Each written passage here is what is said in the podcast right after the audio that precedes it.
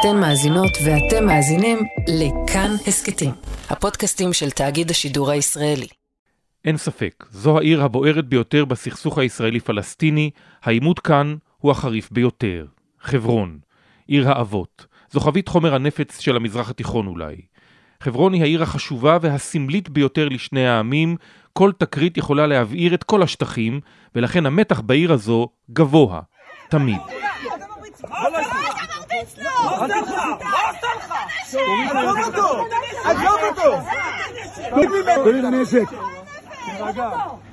גם בסוף השבוע האחרון היא עלתה שוב לכותרות. אחרי העימותים שהיו בעיר בין מתנחלים ואלפי ישראלים שגדשו את העיר בשבת חיי שרה לבין פלסטינים, הפעם היו אלה פעילי שמאל, שבאו להזדהות עם הפלסטינים והגיעו לכדי עימות עם חיילי גדוד צבר של גבעתי. שלום, כאן יואב קרקובסקי ואנחנו בעוד יום, הסכת האקטואליה של כאן. בפרק הזה ננסה להבין את המציאות במקום המורכב הזה ואיך הגענו עד הלום, בעזרת שניים שיציגו מטבע הדברים נקודות מבט שונות בתכלית, אפילו הפוכות. אבנר גבריהו, מנכ"ל שותף בארגון שוברים שתיקה, מביא סיורים לחברון שנים רבות כדי לחשוף לציבור הרחב את המציאות שם. ודוקטור נועם ארנון, תושב ודובר היישוב היהודי בחברון. הפעילים שהגיעו בסוף השבוע האחרון לא היו אנשי שוברים שתיקה או שלום עכשיו המוכרים לנו.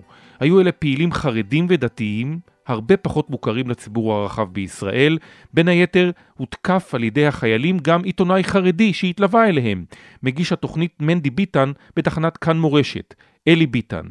מיד הוא יסביר לנו מי זו הקבוצה הזו שבאה לבקר דווקא את הפלסטינים בחברון, ואיך הרגיש כשהפך ממסקר למסוכר.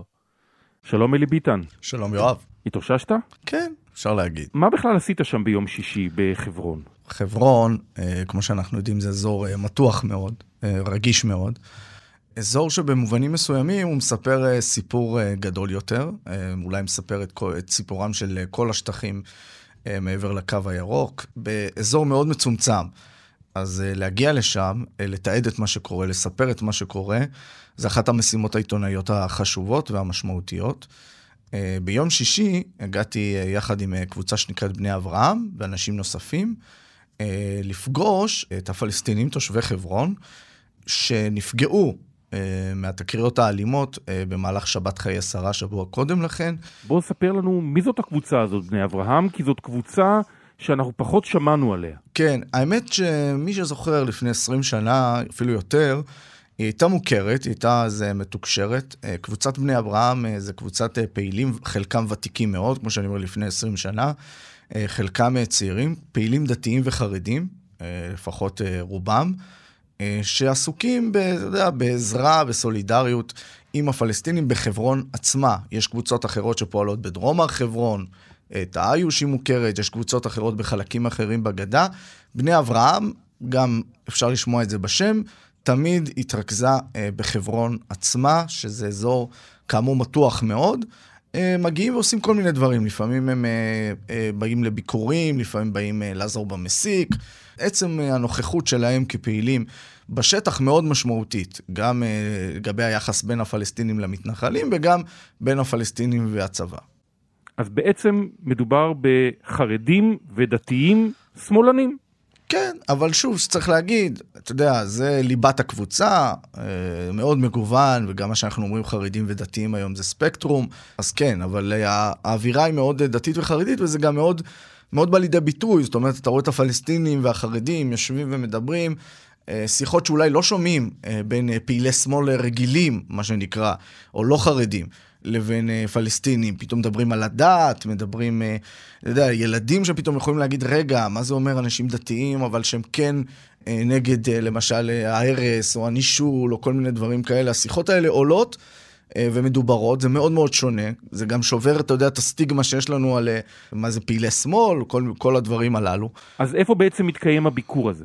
כן, אז הביקור הזה, הוא מתקיים בחברון, באזורים שמשותפים ליהודים ולערבים, אה, האזורים המתוחים, אה, יוצאים, אה, אתה יודע, מרחוב השועדה ומטפסים הלאה עד תל רומדה.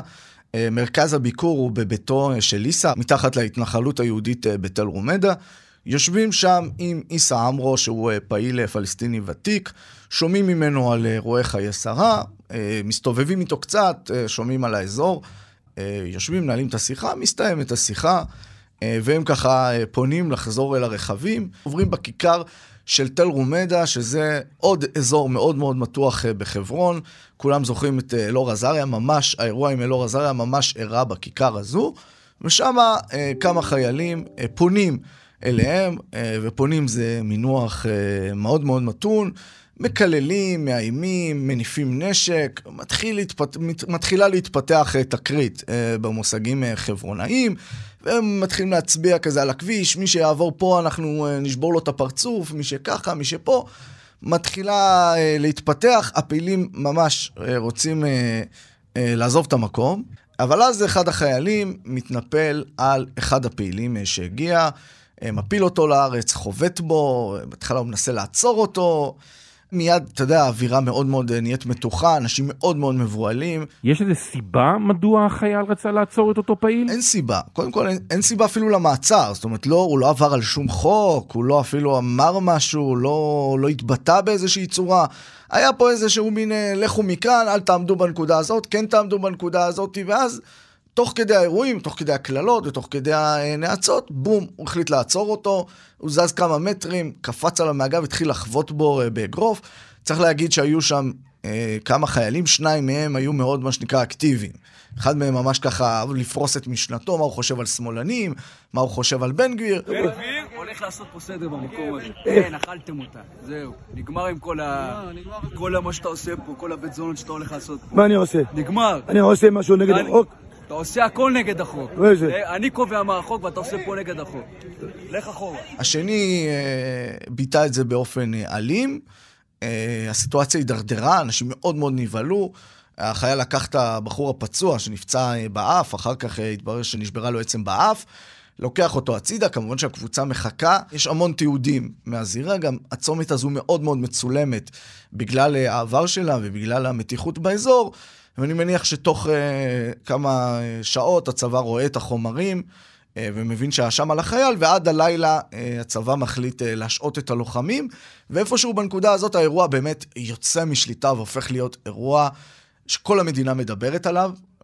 שוב, אתה יודע, כעיתונאי אתה נוכח בהמון אירועים, למשל הפגנות של חרדים, אני נוכח הרבה, רואה אלימות מאוד קיצונית, ולא, זה לא, המדינה לא עוצרת... Uh, וכאן המדינה עוצרת. אפילו, אפילו שבוע לפני כן, הפלסטינים ש, שחוו אלימות, חוו אלימות מאוד מאוד קשה והרס, זה לא, זה לא טלטל את המדינה כמו שהאירוע הזה מטלטל. אחר כך עם צאת השבת מתחילים אה, כמובן אה, מצד אה, אנשי ימין, תושבי חברון, נתחיל לספר כל מיני סיפורים, הם תקפו, הם ירקו, הם מטרידים את החיילים, ההורים, פה, שם, זהו, זה יוצא משליטה. ואתה גם הותקפת. כן. תיקח אותי רגע לאיך אתה הרגשת נוכח העובדה שאתה כעיתונאי שבא לסקר את האירוע, מוצא את עצמך בעימות מול החיילים. כן, ברגע אחד של המעצרים, הם פשוט אומרים, תסתלק מפה, אז אני מוציא תעודת עיתונאי, מזדהה כעיתונאי, מראה תעודת לע"מ, ארגון העיתונאים, אומר, אה, אני עיתונאי, אני, אני לא אסתלק מפה, זה לא עוזר, מתנפלים עליי אולי חמישה או שישה חיילים, ממש דוחפים אותי במורד הרחוב, אה, אפילו מצמידים אותי ככה לקיר אה, באלימות. יש גם איזה, איזשהו רגע, זה רגע של כעס שתוקפים אותך, זה רגע, זה רגע לא נעים. אה, שתוקפים אותך, שמפעילים נגדך אלימות, חבורה של, אה, של גברים. בראש אתה מבין שזה לא אישי, ויש פה סיטואציה, והסיטואציה יצאה משליטה. אבל אתה יודע, מה שאנחנו קוראים גבריות רעילה, יש איזה רגע מזוקק כזה לא נעים. כמובן שהתרחקתי אה, מהמקום, אבל, אבל דיווחתי על האירוע גם ברשתות החברתיות מיד, גם לעיתונאים אחרים שמיד העלו פרסומים. איך הרגשת? היה, היה רגעים של פחד, היה רגעים של פחד.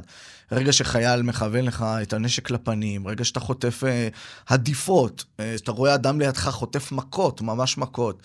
אה, זה, זה רגע של פחד. אני כן אומר שאני מגיל צעיר בסיטואציות כאלה, גם בתור עיתונאי, גם בתור נער חרדי, אני אומר לך יואב, בתור נער חרדי, אלימות משטרתית זה משהו שאתה מכיר. אני גדלתי בשכונת רמת בית שמש ב', זה דברים שאתה רואה מחוץ לבית, בטח במאה שערים. זה לא זר לי ועדיין הרגשתי קשה מאוד, גם בימים שאחרי אתה עוצם עיניים והסיטואציה חוזרת שוב ושוב. ויש גם חלק של אשמה, אולי הייתי צריך לפעול אחרת, אולי אני לא בסדר, זה לא נעים. בטח ובטח שה-Backlash הציבורי, ואתה יודע, יש מיד חלוקה אוטומטית למחנות. המתנחלים אומרים ככה, השמאלנים אומרים ככה, הצבא אומר ככה, וכל אחד מדבר את הנרטיב. זה לא נעים, זה לא כיף, זה, זה ימים לא, אה, לא קלים. אתה יודע, אתה פתאום, אני מדבר עם האבא שלי, ואני אומר, וואי, אבא שלי ישמע על זה, מה הוא יגיד? ומה בכלל הוא יגיד שנסעתי אה, לפני שבת, ולקחתי את הסיכון שאני לא אגיע הביתה לשבת, ומה אימא שלי פתאום שמעה על זה ממישהו ומאוד מאוד נבהלה, ואחים ואחיות וחברים. זה לא כיף, זה לא... זה, אני שמח שהייתי שם, קודם כל בשביל, בשביל התיעוד, גם בשביל התיעוד של, של הפלסטינים, שהם הסיפור בסופו של דבר. ומה שהם חטפו שבוע לפני, הוא הסיפור שאותו אנחנו ביקשנו להציף, ואני גם ביקשתי להציף בזה שנסעתי לביקור הזה עם בני אברהם. אבל גם, גם בשביל הפעילים שהיו, שזו חוויה נוראית בשבילם. אני שמח שהייתי שם, ושהמצלמה שלי הייתה שם, ושגם הקול שלי היה. אה, ועדיין זה לא קל, זה לא פשוט. זה לא נגמר גם. אלי ביטן, תודה רבה. תודה יואב.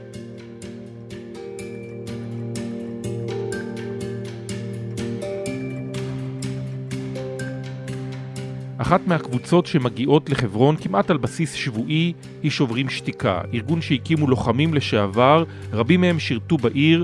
אבנר גבריהו הוא מנכ"ל משותף של הארגון ומביא לשם סיורים כבר 12 שנה.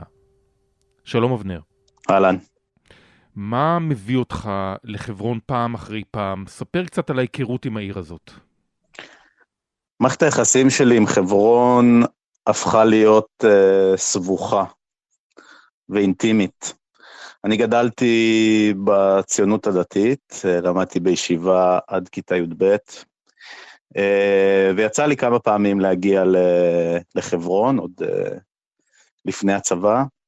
שלחו אותנו גם אה, פעמים ספורות גם לחברון בתור, בתור חיילים, אני הייתי בעורב צנחנים, הייתי סמל צוות צלפים. רוב השירות היה באזור שכם וג'נין, אבל היה לי גם ביקורים קצרים בחברון, אבל בעצם ה... ההבנה האמיתית, ואולי החיבור הכי גדול שלי לחברון היה בעקבות uh, סיור שאני הגעתי אליו, בתור חייל משוחרר, uh, של שוברים שתיקה. Uh, וזה היה רגע שהמון uh, אסימונים נפלו. אז מה היה בסיור הזה, אבנר? בסיור הזה בעצם uh, נחשפתי, אני חושב, בפעם הראשונה לחברון על רבדיה השונים. אני הכרתי את חברון, כמובן מה, אה, מלימודיי בישיבה ומ, ומקריאה מספרי ההיסטוריה, הכרתי את חברון גם כמקום הקבורה של האבות והאימהות שלנו, וגם כמובן אה, הקהילות היהודיות שחיו שם, ו, וכמו שכולנו מכירים, גם את הטבח נוראי בתרפ"ט. אה, אבל מה ש... בעצם אולי הרובד הנוסף, או השכבה הנוספת שהכרתי בחברון, זה מה קרה בעיר הזאת בעשור מאוד מאוד משמעותי, בעצם אה, בין 94 ל-2004. מה הפך אזור מסוים, אזור שקוראים לו H2, חברון 2, שזה היה תוצר של הסכם חברון, ואזור שהוא מרכז העיר הסואן, השוקק של חברון, בעצם אה, בתהליך שאנחנו יצרנו, אנחנו הישראלים, בעזרת הצבא ו...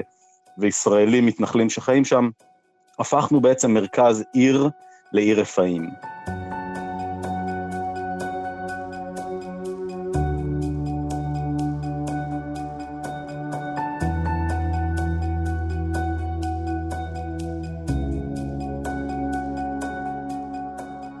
בואו ננסה רגע אחד לחזור ותעשה לנו איזשהו יישור קו מבחינת המציאות החוקית-משפטית שיש היום בחברון?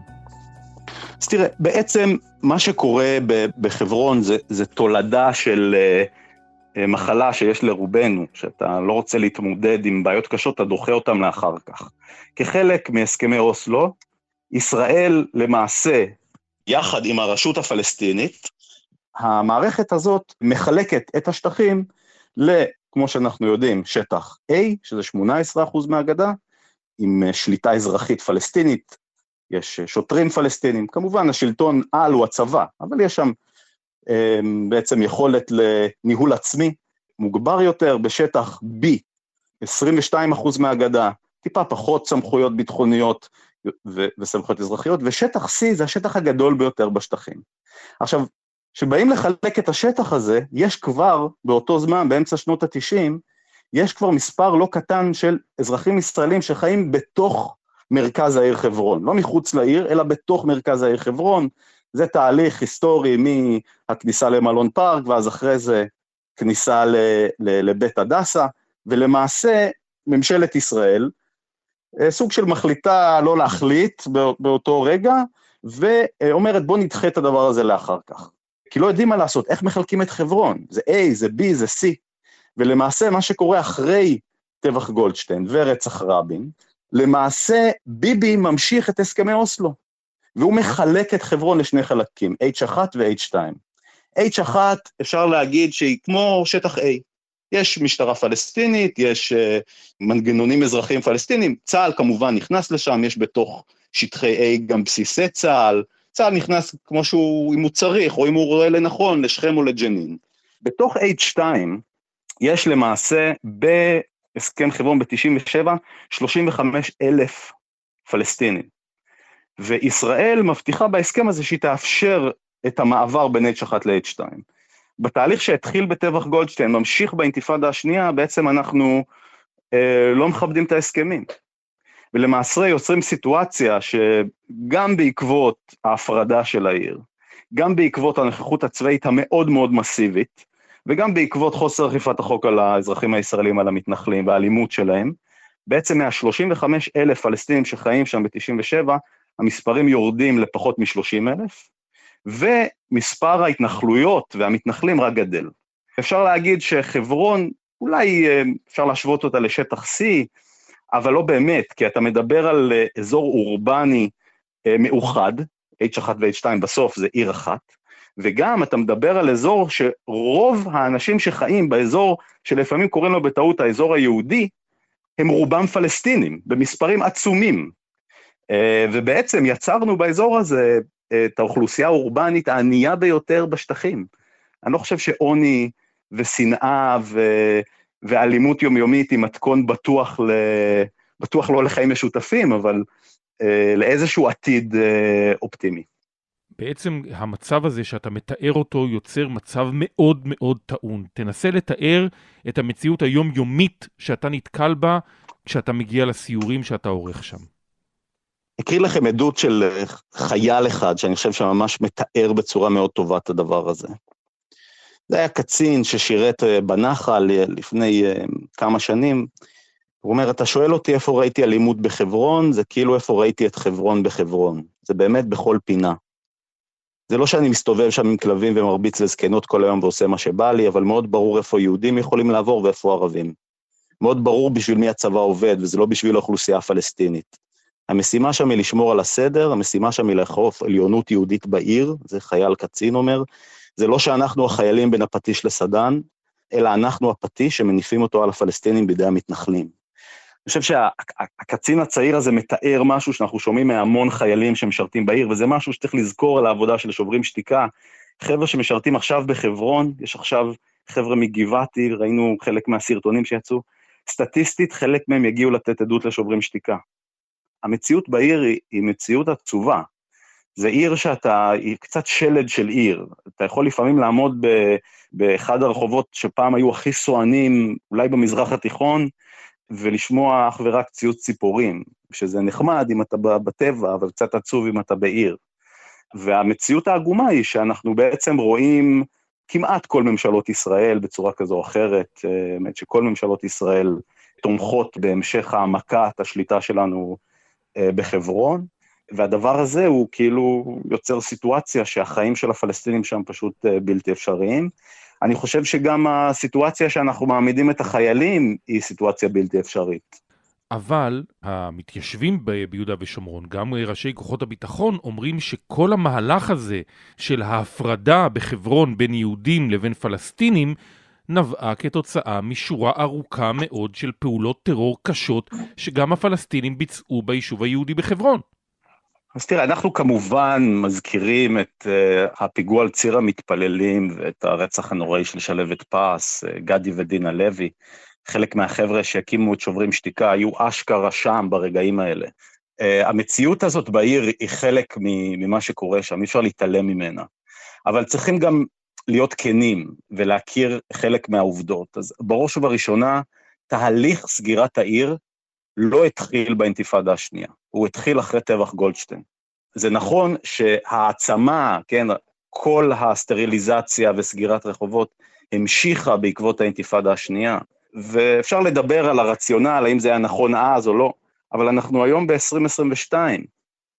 יש מכתב שאנחנו מקריאים אותו בכל סיור, אנחנו קוראים לו מכתב השגגה, כי זה בעצם הודאה של הצבא בזה שהסגירה של רחוב השוהדא להליכה של הולכי רגל, רגל נעשתה בשגגה.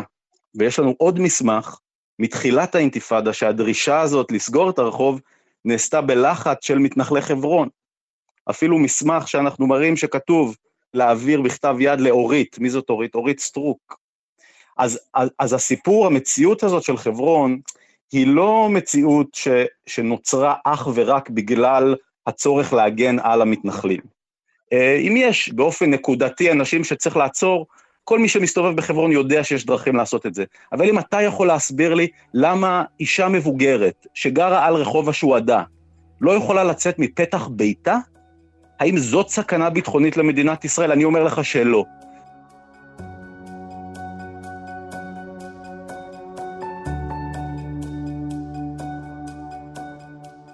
מה המטרה של הסיורים שאתם עושים בחברון?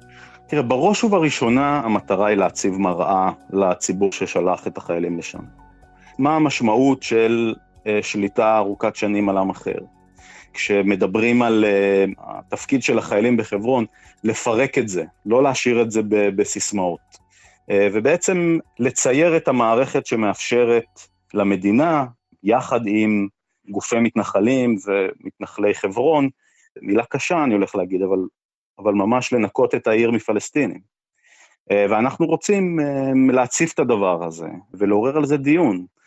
יש דבר נוסף שאנחנו רוצים להראות, שזה בכל סיור שלנו חשוב לנו גם לפגוש פלסטינים. אני חושב שהניתוק, המרחק, הקושי, ולשבת לשיחה עם פלסטיני שחי בצל המציאות הזאת, היא משהו שהוא כל כך חשוב. אנחנו פוגשים מכינות ובתי ספר, והמפגש הבלתי אמצעי הזה עם, אה, עם בני אדם אמ, שחיים פה איתנו, אה, לשמוע על החיים שלהם בצל המציאות של השליטה הצבאית, הכיבוש וההתנחלויות, היא, היא חשובה, והיא, ואני חושב שהיא גם הדבר הכי אופטימי שאנחנו עושים.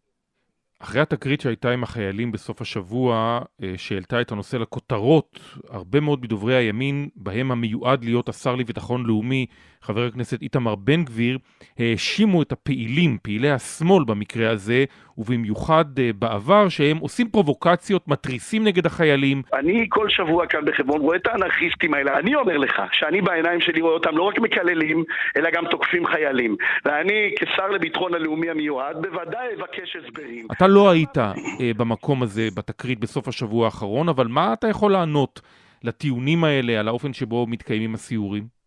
אז זאת, זאת באמת טענה ש, שנשמעה הרבה ב, בימים האחרונים. אני יכול לדבר בשמי ובשם הארגון שאני אחד ממנהליו, ובשם הארגונים שאני מכיר שמגיעים לעיר. לנו יש מטרות מאוד מאוד ברורות, והמטרות האלה הן לא להתעמת עם אה, חייל או חיילת בעיר.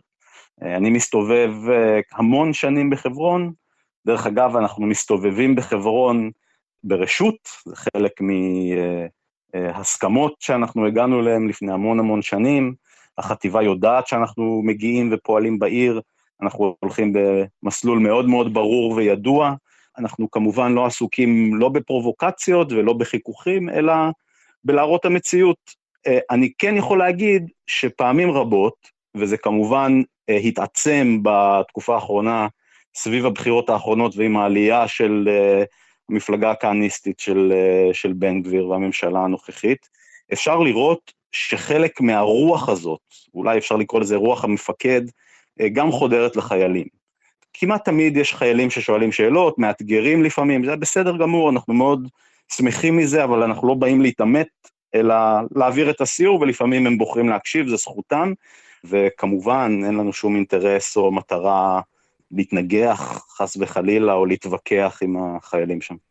נשאר עם הגיבוי החלקי של בן גביר שנתן לחיילים שתקפו את הפעילים, חבר הכנסת שלמה קרעי מהליכוד גיבה אותם באופן מלא. באה חבורה שבעצם, אני חושב אולי מסייעת לאויב אה, ומציקה ומפריעה ללוחמים, וראינו סרטון שאדם אחד היה עצור, אותו אחד שהיכו אותו שם, ברח מהמעצר, מתוך המקום ששמו אותו במעצר, והפריע, שיבש את הפעילות של החיילים, וקיבל את מה שמגיע לו. אני חושב שפעם, פעמיים, יעצרו את ההפגנות האלה, לא ייתנו להם להיות שם. בכל איך אתה חושב שהממשלה המיועדת תשפיע על המצב בשטח, ואולי בכלל על היכולת שלכם להמשיך ולסייר שם. אני חושש, אני חושש uh, בראש ובראשונה uh, לשלומן ולחיים של uh, חבריי הפלסטינים בעיר, אני חושב שהם הרבה הרבה הרבה יותר בסכנה ממה שהם היו בעבר, אבל אני גם חושש ל... לנו, ל... לארגונים הישראלים, אבל החשש הזה הוא לא חשש שמשתק. הוא חשש שמאתגר, ואנחנו נצטרך לחשוב איך אנחנו נמשיך להגיע לעיר, ואיך אנחנו נוכל על אף המציאות הזאת להביא קהלים חדשים. ואני חושב שגם מי שלא בהכרח מסכים עם um, כל פסיק וכל מה שאנחנו uh, אומרים וחושבים, uh, חשוב דווקא עכשיו להגיע לחברון, כדי להבין שמה שקורה שם לא נשאר שם. מה שקורה שם בסוף מגיע לכנסת ולממשלה, והחיבור בין חברון לתל אביב לירושלים הוא הרבה יותר קרוב ממה שחושבים, אה, ואני מקווה שאנחנו אה, נצליח להמשיך להגיע לעיר, אנחנו מבטיחים לעשות אה, כל מאמץ להמשיך בעבודה, שאני חושב שהיא מאוד חשובה. אבנר גבריהו, תודה רבה לך. תודה לך.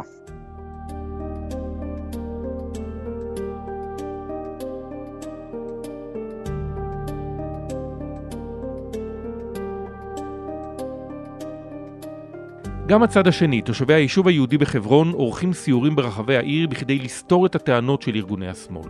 אחד האישים שמוביל את הסיורים הללו הוא האיש שמשמש כבר שנים רבות דובר היישוב היהודי, הדוקטור נועם ארנון, תושב חברון כבר עשרות שנים. שלום לנועם ארנון. שלום, שלום. בואו נתחיל בלעשות קצת סדר לטובת אה, אה, המאזינים שלנו. כמה יהודים חיים היום ביישוב היהודי בחברון? המספר הכולל הוא בסביבות 800, שזה כולל אה, תושבים, אזרחים, ילדים, תלמידים. מול כמה פלסטינים שגרים אה, בשכנות אליכם? הם בערך 200 אלף. כלומר, אתם ממש מיעוט בתוך עיר פלסטינית, מיעוט יהודי בתוך עיר פלסטינית. אה, אנחנו מיעוט יהודי קטן. אה, דרך אגב, אני מעדיף אה, את הביטוי בתוך עיר ערבית, בלי הקונוטציה השנויה במחלוקת של, ה... של המילה הפלסטינית, אבל אכן כן. אבל אתה יודע מה, גם מדינת ישראל היא מיעוט קטן, מיעוט יהודי קטן בתוך אוכלוסייה ערבית ענקית, כך שמבחינה זאת חברון היא מיקרו-קוסמוס של מדינת ישראל בתוך המזרח התיכון. אז בוא תסביר לי איך זה לגור בשכנות ל-200 אלף פלסטינים. יש איזשהו שיח עם השכנים, או מישהו מהתושבים של חברון שאתה יכול לומר שאתם, אה, שיש שיתוף פעולה עם תושבי חברון הפלסטינים? תתפלא לשמוע, אבל בהחלט כן, וזה דברים שכבר אה, ידועים. אני למשל אה, חבר בקבוצת הדיאלוג הבין-דתי, ואנחנו מקיימים אה, מפגשים קבועים עם אה, מנהיגים ערבים, עם אנשי דת ערבים, עם ראשי חמולות, אה, ועוד ועוד מפגשים שחלקם גלויים לציבור, חלקם לא גלויים לציבור, אבל דיאלוג הזה בהחלט קיים, לא עם נציגי הרשות הפלסטינית, שהם מבחינה זאת בהחלט עוינים לדו-קיום ועוינים לכל אפשרות של דיאלוג, אבל עם תושבים ונציגים אותנטיים של האוכלוסייה המקומית, בהחלט כן. השכנות הזאת נעשית טובה יותר או גרועה יותר עם הזמן? איך אתה יכול אה, לסמן את מערכת היחסים? כי רק לפני עשרה ימים הייתה, היו עימותים בין המתיישבים בחברון לבין תושבי הפלסטינים של העיר בשבת חיי שרה. נכון, אירוע מצער, אירוע שלא היה צריך לקרות, אירוע שצריך להיחקר, ואנחנו בהחלט לא מזדהים עם, ה, עם המגמה הזאת.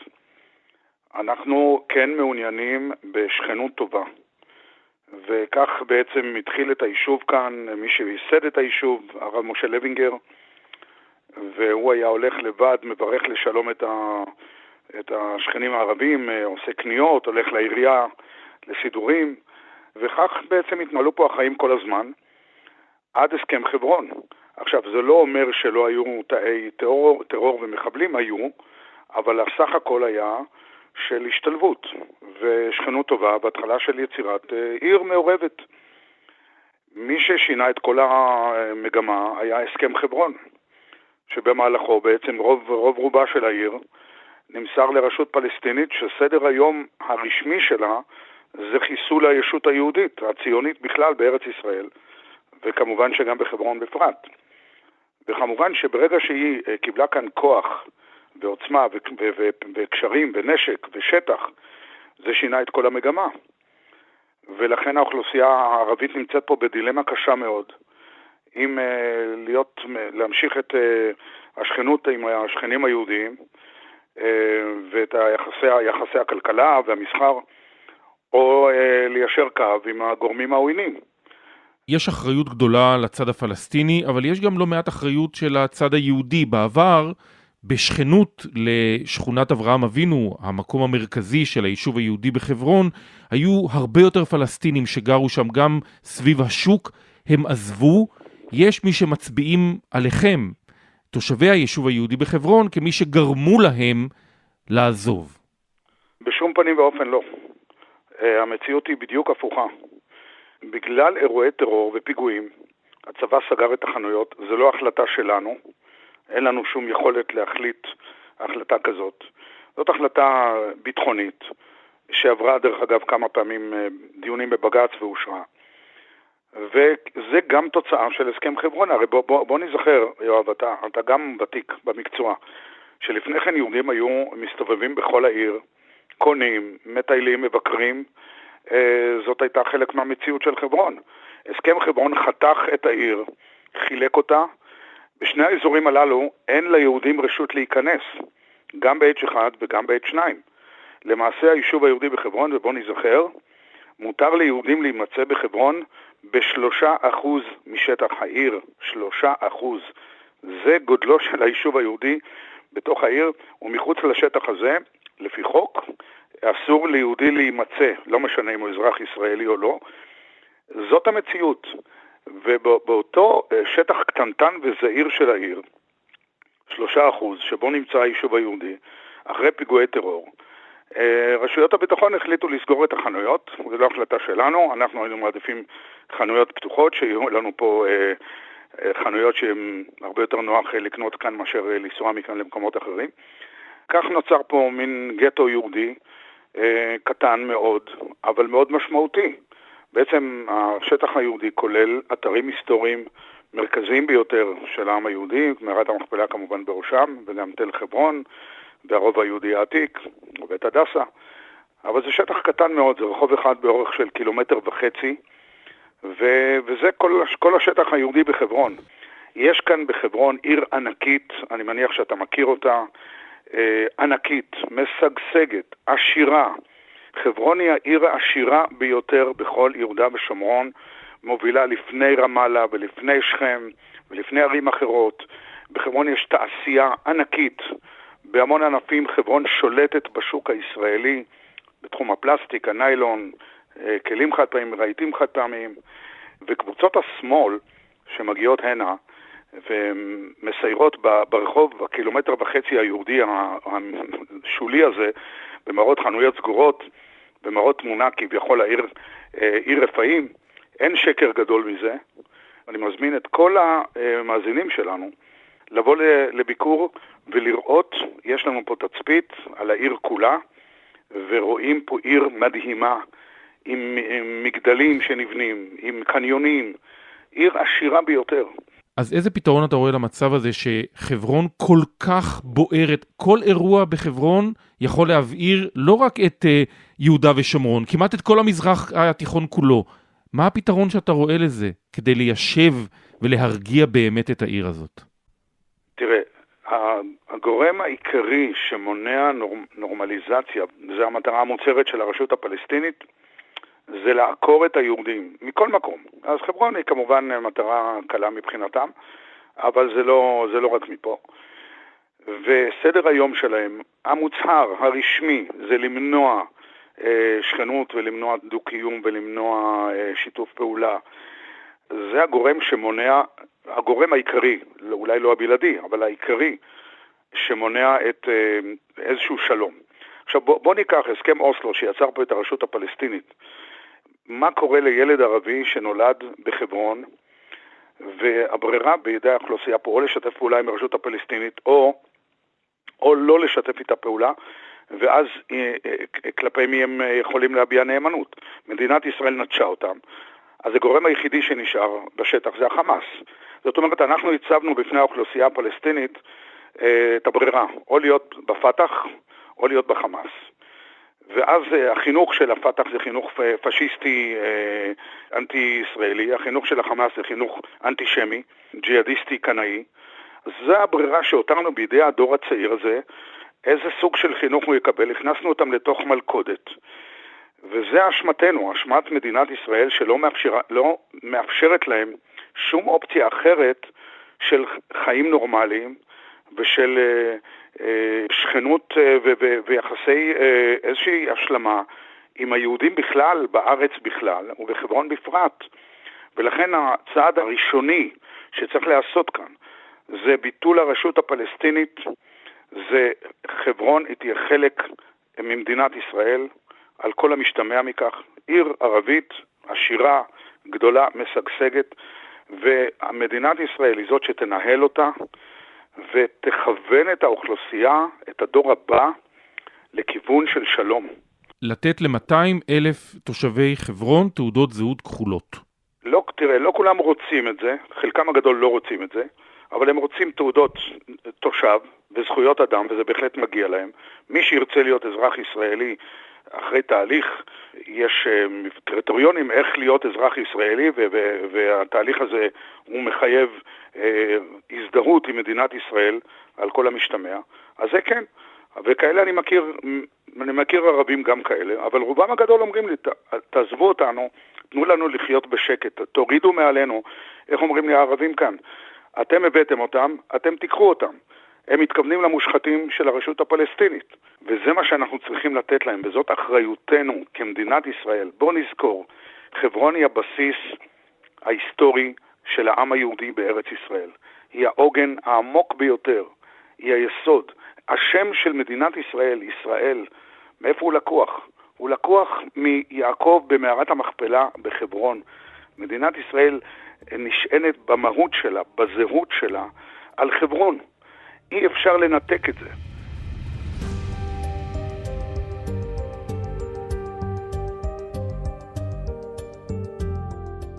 אתה נתקל בסיורים האלה של ארגוני השמאל, גם בסוף השבוע האחרון, בני אברהם, ארגון מאוד מעניין שכולל בתוכו חרדים ודתיים. איך אתה רואה את הסיורים האלה שמתבצעים בחברון?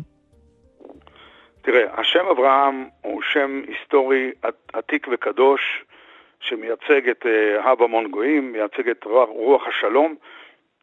לו, היו, לו היה הארגון הזה מייצג את העמדה הזאת, הייתי בעצמי הולך לסיורים האלו. אבל, לצערנו, הם לקחו את השם הזה של אברהם ככיסוי למגמה אנטישמית של גירוש היהודים מחברון. יש פה הולכת שולל, יש פה הונאה אה, ענקית, קולוסלית. אתה מכנה אותם אנטישמים? סליחה, המגמה אני מדגיש, המגמה לגרש יהודים מחברון היא מגמה אנטישמית, בהחלט. ומי שדוגל במגמה הזאת כיום, איך תגדיר אותו? לגרש יהודים מעיר המולדת היהודית, ההיסטורית, העתיקה, הבסיסית, השורשית והיסודית ביותר של העם היהודי. לו הם היו באים ואומרים, מטרתנו להשכין פה שלום. בוא נשב ביחד, בוא נחשוב איך חיים פה בשלום. בוא נשתה קפה ביחד ונפתח דיאלוג, ואני מסכים שבדיאלוג הזה יועלו גם טענות, וחלקן נכונות, מצד אה, ערבים שפגעו בהם, וזה צריך לפתור, ואנחנו מתנגדים באופן נחוש לתקיפות של ערבים. אנחנו בעצמנו פונים פה למשטרה למצות את הדין עם אנשים כאלו. זו, זה לא מגמתנו, בדיוק להפך. אז לו היה זו מגמת הארגון, הייתי מזדהה איתם, הייתי בעצמי הולך לסיורים האלו. לסיום, ליישוב היהודי בחברון יהיו בכנסת הקרובה שני נציגים בממשלה, איתמר בן גביר ואורית סטרוק. איך זה אמור להשפיע מבחינתך על המדיניות של הממשלה ביחס לחברון? אני מאוד מקווה שזה ישפיע. אני מאוד מקווה, והפעם אולי אני קצת יותר אופטימי. אני אהיה איתך גלוי. מה שכונה עד, עד עכשיו ממשלות ימין, אה, לא היה ממש ימין. ועובדה שכמו שהתחלת את השיחה, שבחברון יש רק כ-800 יהודים, זה תולדה של כשל איום ונורא, היסטורי, של כל ממשלות ישראל, כולל ממשלות הימין, שלא השכילו להגדיל ולפתח את היישוב היהודי בחברון, אלא מנעו בנייה יהודית, מנעו רכישה של נכסים, עושים את כל הקשיים האפשריים על רכישה של בתים ואת כל הקשיים האפשריים על תכנון ובנייה של בתים יהודיים. אני מדבר רק על רכוש יהודי או רכוש היסטורי של הקהילה היהודית בעבר, או אה, בתים שנקנים כעת. תנו לנו להתפתח, אבל הם לא נתנו, ולכן יש היום אוכלוסייה יהודית כל כך קטנה בחברון. רק אבל אדגיש ואומר שהיישוב היהודי בחברון הוא לא חי פה בשביל עצמו. אנחנו חיים פה בשביל כל העם היהודי. אנחנו נקודת החיבור. בנקודת החיבור, אז אכן יש מעט יהודים, אבל החיבור הזה מביא לפה מיליוני מבקרים יהודים מכל העולם. חברון עם נקודת השראה ו- וזיכרון וחיים וזהות והזדהות. התקשורת לא משקפת את כל זה, התקשורת מתמקדת, כמו שראיתי את הכותרות אחרי שבת חייסרה, התפרעות בחברון. אבל זאת לא התמונה, זה רק חלקיק, החלקיק השחור של התמונה. אבל התמונה כולה היא תמונה של אור, וזה מה שצריך להיות העתיד של חברון. זה הבני אברהם האמיתיים, שאנחנו אלו בני אברהם האמיתיים, וזהו בדיוק החזון שלנו. נועם ארנון, תודה רבה לך. תודה רבה, אה, להתראות בחברון. אני מזמין את כל המאזינים לבוא ולראות באמת את אה, האור העצום שנובע מחברון.